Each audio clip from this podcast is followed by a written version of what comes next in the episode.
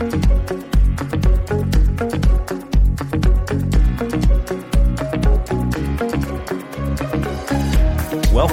to the Perspectives with Catherine Toon podcast. All right. Well, hello, everybody. This is Catherine Toon, and I wanted to bring a topic up that actually I have been engaging with someone uh, that I don't know really well with some really um, honest questions, hard questions, uh, and a very, I think, a very um, personal struggle that's reflected in sort of more existential questions about basically about the goodness of God. And I felt like um, I was talking to the Lord about it, and He really wanted me to share uh, my perspective. I, I let me just say that I do not have all the answers, uh, but I may have some helpful things. So the topic today is God is good. Why is there so much evil? And, you know, with, with social media and such an online presence, we are so exquisite, exquisitely, excruciatingly aware of the evil that's out there. Whereas if it's just you and your neighborhood and your issues and, and, and, the struggles that you have and the evil that you encounter personally or in your local community or whatever that is, um, it may not seem quite so sweeping, but it's kind of in our face. And let's be very clear, uh, you know, bad stuff, fear sells and bad stuff sells. And if, if, if, you know, if we, if we reported on all the flights that, that actually were successful and all the people that recovered from COVID and, you know, all the families that have been reunited and all these kind of things, it wouldn't sell. It's just, it's kind of part and parcel of our makeup.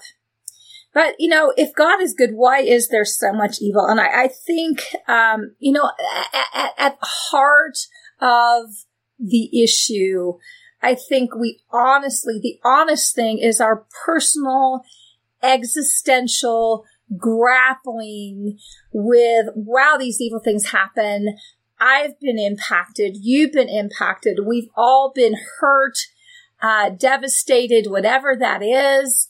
And we're supposed to believe in a good God who's all powerful. If he's love and he's so powerful, why do these good things, these evil things happen? Can I trust a God who says he's love and says he's good with all this evil going on? And I, it's, it's a good question. Um, so, uh, there's so much that goes into this, and I, I, don't have it all figured out, but I do have some things figured out. I have enough figured out where I can rest my weight on my relationship with a God who is kind, who is patient, who is lovely, and who is masterful, who is beautiful, and who's working things out in the midst of evil, in the midst of unspeakable evil, that he's not the problem, that he's the one that actually is the savior. And so I had to go through this journey. Now, I didn't grow up buying into the Christian religion. I just did not. Uh, we were humanists. Uh, which basically says we're our own source and aren't we amazing and look at us and we're basically gods and we create things in our own image. Uh, and human beings are amazing. Of course they are. Uh, the, the error in that is that we act as if we're in and of ourselves, that we created ourselves, that we're our own source. Uh, and that's where we get into problems and we worship ourselves and look to one another, look to other human beings as sources of supply. Um, and that will get you messed up quickly. And so, um, yeah, so that does not yield good fruit. You know, you have to think if the way you're thinking is not leading you to peace, if it's not leading you to joy, if it's not leading you to hope, then probably you're thinking wrong. Either that or you're just mad and you want to be mad and you want to stick your head in the oven and want everyone else to go along with you. And I understand that perspective as well because I, there was a point in my life when I was so angry at God, even though I'd had encounters with God that actually, I believe, kept me from the brink of insanity. Uh, in the pain that was in my life with things that I couldn't control that were not my fault and that were unrelenting and merciless and um, blah blah blah blah blah. Uh, I'm sorry I laugh, but I don't know. Anyway, I have a tendency to laugh inappropriately, but it's sometimes it's so bad you just kind of have to laugh. There's got to be something past that. Thank God there is. And anyway, I went through a period, even though I'd encountered a a, a good God um, that I was so angry because everything that I cared about spun out and was devastated. And I was like, you know what, God, if you are so good and you are so powerful, how can you let everything I care about be destroyed? And it's a good question. Except for, you know what? Let me just say this. God was not answering my question. And sometimes, okay, sometimes um, when God doesn't answer the existential question you have, and so we're shaking our fist at Him, it's because we're not in a place, honestly, where we can grapple all the details to have a logical answer. Why did you let my baby die by? Why did you let me be raped? Why do you let this massacre happen? All those kind of things. And you have silence. You have crickets because it's the wrong question. Let me say it's okay to ask any question you want, but the one that's going to bring you peace, that's going to transcend you uh, out of the evil and the pain and the angst and the hopelessness and the despair and the rage and the whatever the negative emotion is, is not going to happen by answering that question because you're not in it coming from a perspective where you can see it. Um, I, am hoping that makes sense. Uh, so a lot of times, if you get crickets, it doesn't mean that God's not there. It doesn't mean that there's there's not an answer to the question. It's just the wrong question. And you see, God is so good. I mean, let us ask any question we want, but the one that's actually going to help you and bring life is not that. And sometimes we need to pan way back and say, okay, what is the question? A lot of times people ask Jesus the questions, you know, do we worship on this mountain and do we whatever?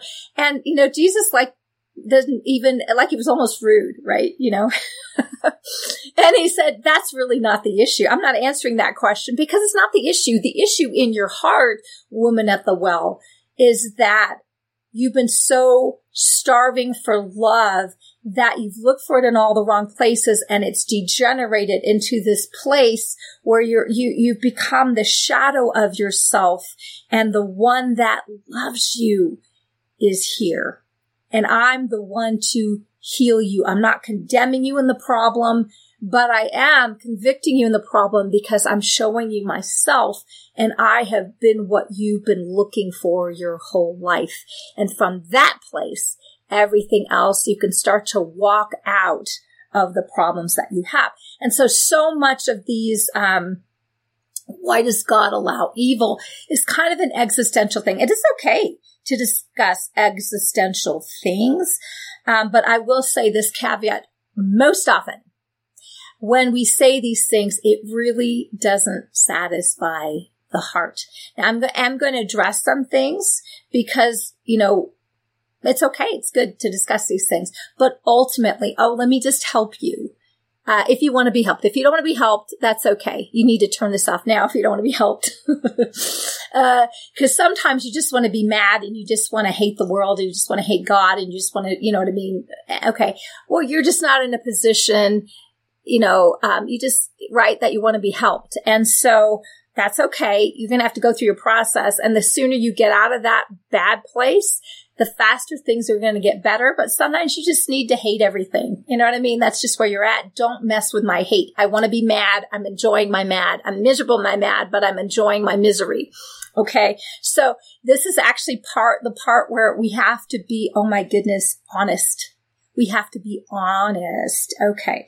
So assuming that you actually want some questions and you want to feel better. You know, ultimately you, you, what's in your heart of hearts, you want God to be good. You want him to be big and you want the pain to go away and you want good things. You want justice to happen and you want all those things. And that's a human thing.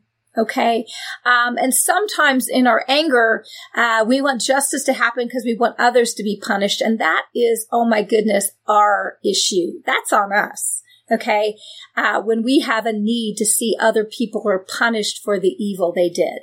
Because if it's all about being punished, okay, uh, then we're going to have to own our crap and be punished for that. And everybody's going down the tubes. And that is why, let me just help you. God established a covenant of forgiveness. Dang it. That means even forgiving the ones that brutalized you. Okay. And our freedom's going to be on the other side of forgiveness. And that is a, um, a big boy, big girl panty thing, pull up thing. that we need because it's our freedom at stake. Because if we don't do that, we will become the evil we hate, which brings up something. So we're at um, the question I broached. Um, why is there so much evil? Well, I'm going to just put it in a nutshell. I don't believe evil comes from God, even though he created all things. So if he created all things, how is it possible if he created all things how is it possible that there be evil? Well, this is how I've settled it in my own heart. And I, you know, whatever. This is a stab at that and it may help you. Um, and I'm actually going to take you to scripture. Uh, Colossians 120 through 22. This is from the New American Standard. And he says, uh, this is talking about Christ and through him to reconcile all things to himself. Okay, so this is what God planned to reconcile. We're trying to reconcile. Why is there evil when there's a supposedly good God? Okay, whether things on earth or things in heaven. So things on heaven and earth might cover our, our uh, particular injustice, having made peace through the blood of his cross. Okay, let's go to verse 21 because this is, I think, where the rubber meets the road. And although you were previously alienated and hostile in attitude, engaged in evil deeds, I'll get back to that. And yet he has now reconciled you in his body of flesh through death in order to present you before him holy, blameless, beyond reproach. Um, the one thing, the reason I chose this particular translation, because it brings out the wording, which I just think is so good. A- alienated and hostile in attitude. Okay. Because I think I love that is, I think that covers, that covered me. I was alienated and hostile. I was like, God, don't you try to be nice to me. I'm so angry at you. Don't you try to, sh- no, don't you, no, don't you do that. And I was running away from him so hard. I didn't want the answers. I wanted to be mad. Okay. Um, and, and, and part of it was that I really, let me just put it this way, didn't want to connect with my own pain, um, and give God the opportunity to address it. I think that's just being honest. Okay. And I think that's a lot where, where we're at. Um, I'm going to read this in the Passion Translation. Uh, even though you were once distant from him, living in the shadows of your evil thoughts and actions. He re- reconnected you back to himself. This is the alienation. I believe where evil comes from, it stems from the recesses of the human experience where we are not connecting with God who is light, who is life, who is love, who is the Prince of Peace, right? Where we operate as if there is no God. And we project onto him our pain. We project onto him our own fallen ways of being that are cruel, that are sadistic, that enjoy other people's pain, that enjoy the powerlessness of others, that enjoy power over each other, dominion over each other, enjoy that because we're operating in a fallen way of being that is not who we truly are. And in that place where we don't know who we truly are, which is made in the image and likeness of love himself, we act in ways contrary to love. It's called, let me think, think, think. Oh yeah, it's called sin. We do evil and we project evil and we make God in our image and the image of our abusers, the image of sadistic people, the image of evil, the image of all of that. We project all that onto a lovely God and then we can give him the flying finger and, you know, all, and then we don't have to deal with our own crap. I'm just going to let that sit for just a second. I'm actually really a nice person, but I'm so nice that I will love you enough to speak truth because truth in the inner person, in the inner man really does set us free but it's where we know in the inner man, in our subconscious things. The crap happens. We make it mean uh, we're alone. We make it mean we're abandoned. We make it mean we're dirty. We make it mean God is evil. We make it mean we're powerless. We make it mean, you know, whatever we're um, we're evil. We make it mean others are evil. Whatever that is, and those are all lies. But if that's what's uh, happening in our subconscious, it's going to bear fruit and will color everything that we see. And so, um, so we have filters and that we see everything through and the evil things will confirm the lie. And then we will project that on a God and then blame God for being evil, for being responsible for evil. If you knew that the humanity was going to turn out this way, how could you possibly create us? You must be some evil trickster. You must be a sadistic God who enjoys pain, enjoys playing people like puppets. And that is not who God is because let me just read this verse. Where is it? Ding, ding, ding, ding. Um, e- okay. Even though you were once distant from him, living in the shadows of your evil thoughts. Listen, if God is light and we are blind to light, we don't see light. And that is the, this is why we need a savior because he's everywhere. He's good. He's love and we are blind. And out of our blindness towards ourselves, towards him, we do evil and we harm one another and then we blame it on God. Okay living in the shadows of your evil thoughts and actions, he reconnected you back to himself. He was like, honey, you can't help yourself.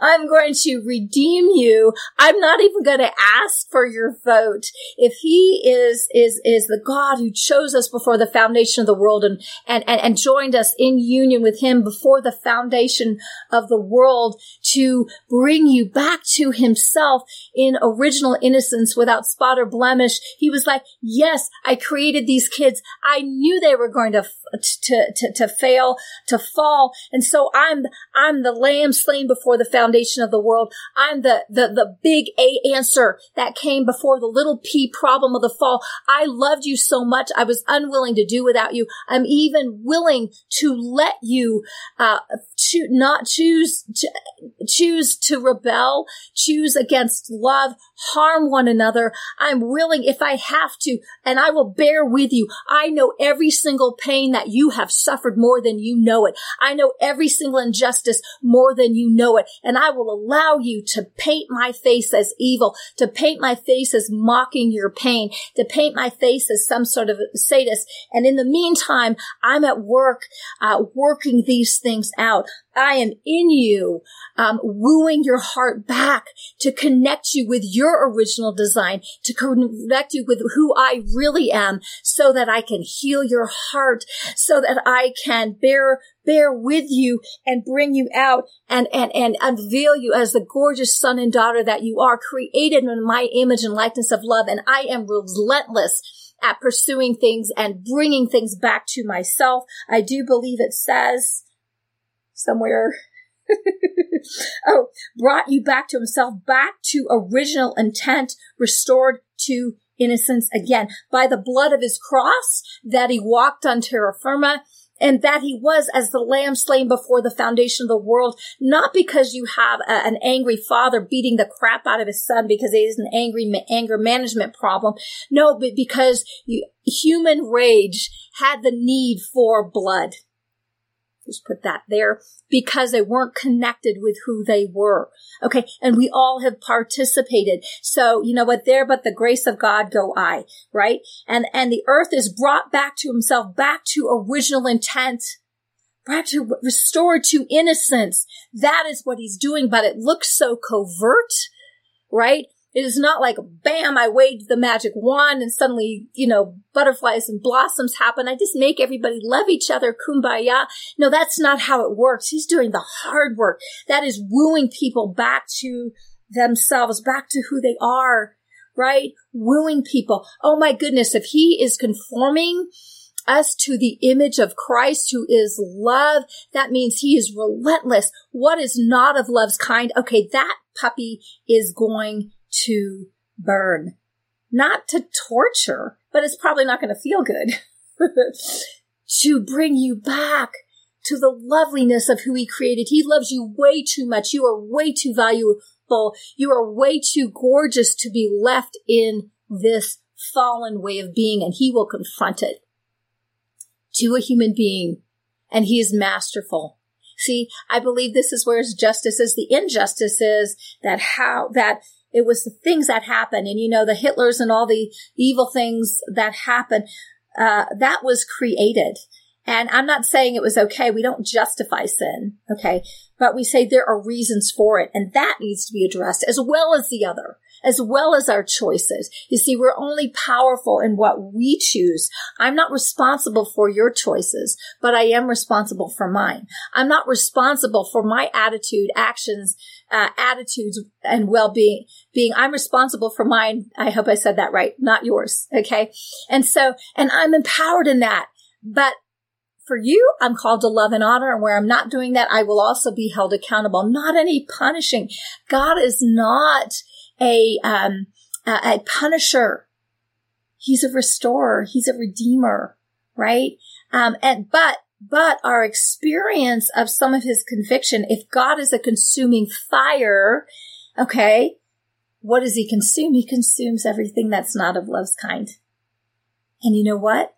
Every last human being is of love's kind. Every last human being was created in the image and likeness of love. That is their original design.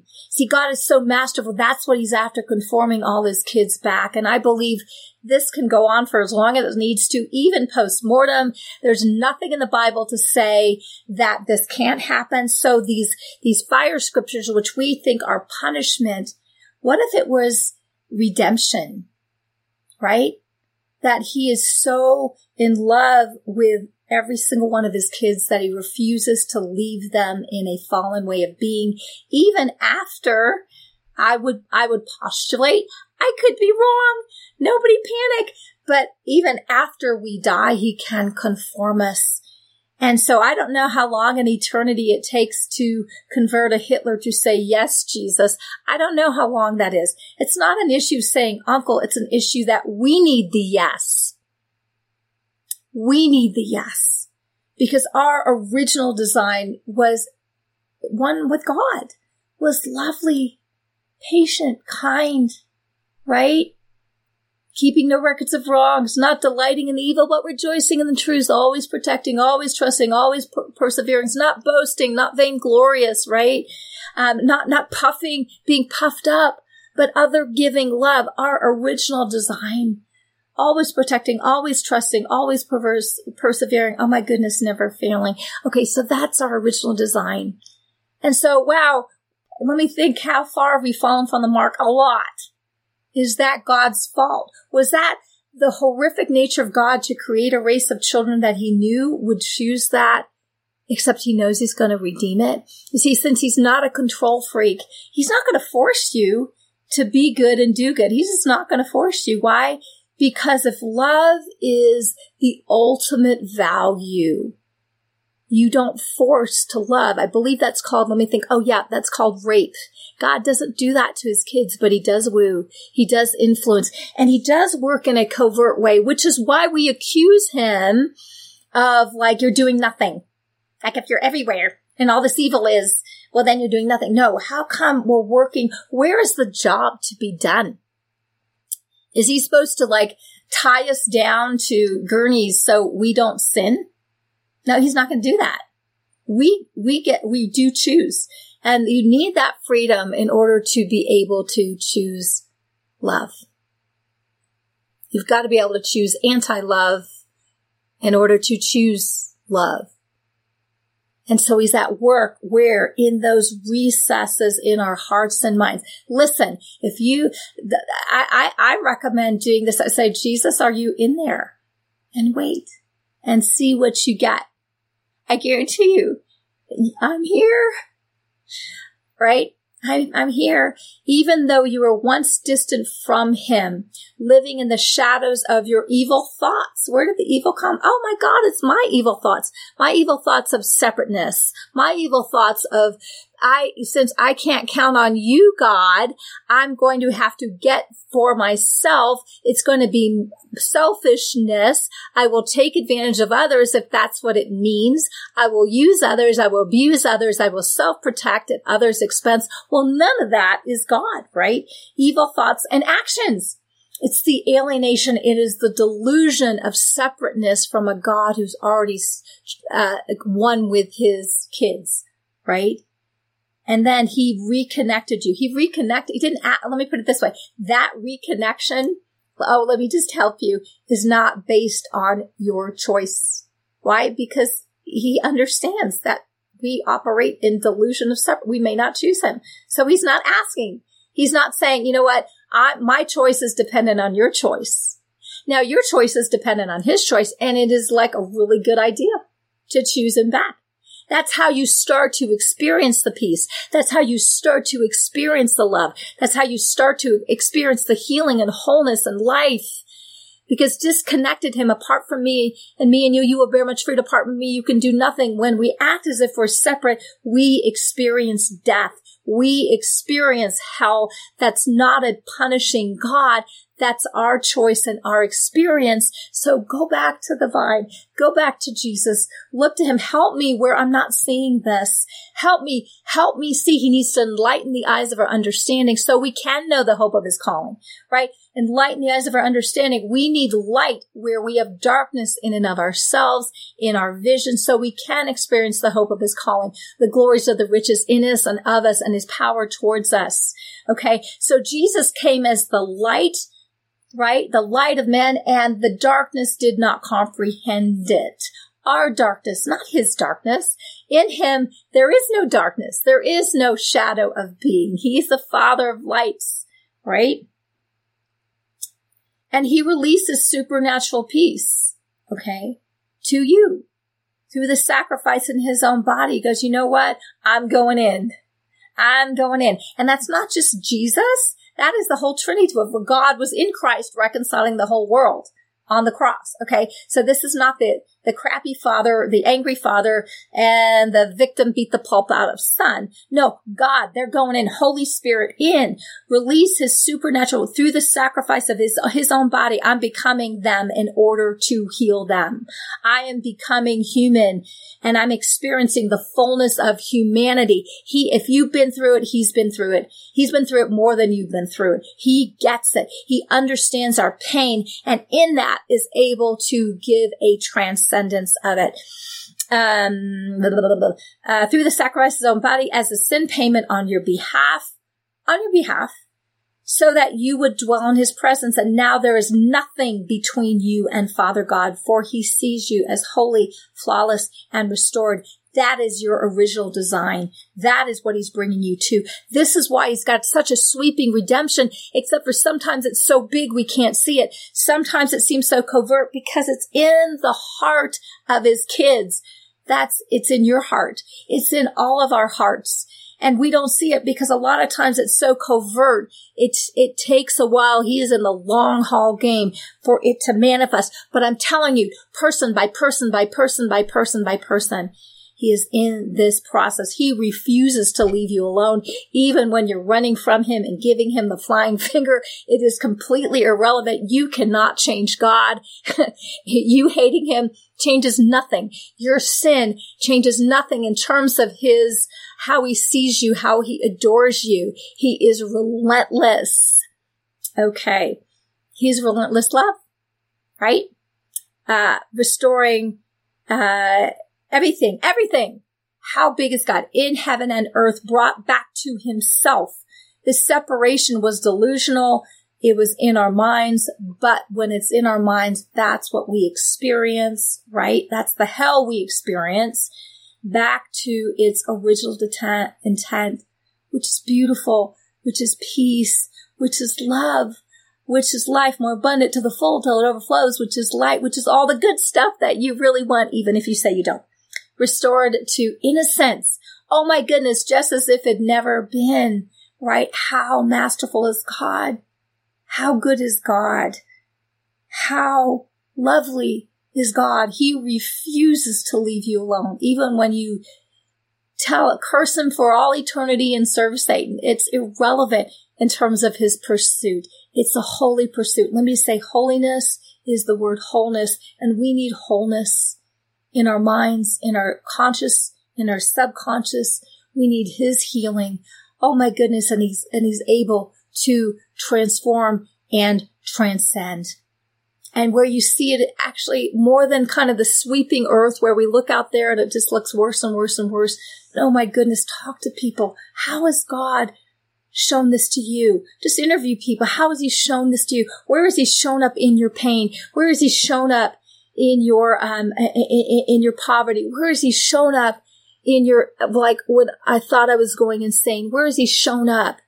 And there's testimony after testimony after testimony, and he is relentless. Anyway, I hope this has been a blessing for you today. Um, not sure I totally answered the question, but we tackled it. And I think there's some good stuff to chew in there for you. And I hope it blessed you. Love you much. Have an amazing day. Bye bye. Thanks for joining us on this episode of Perspectives with Catherine Toon. For additional information and resources, please visit catherinetoon.com.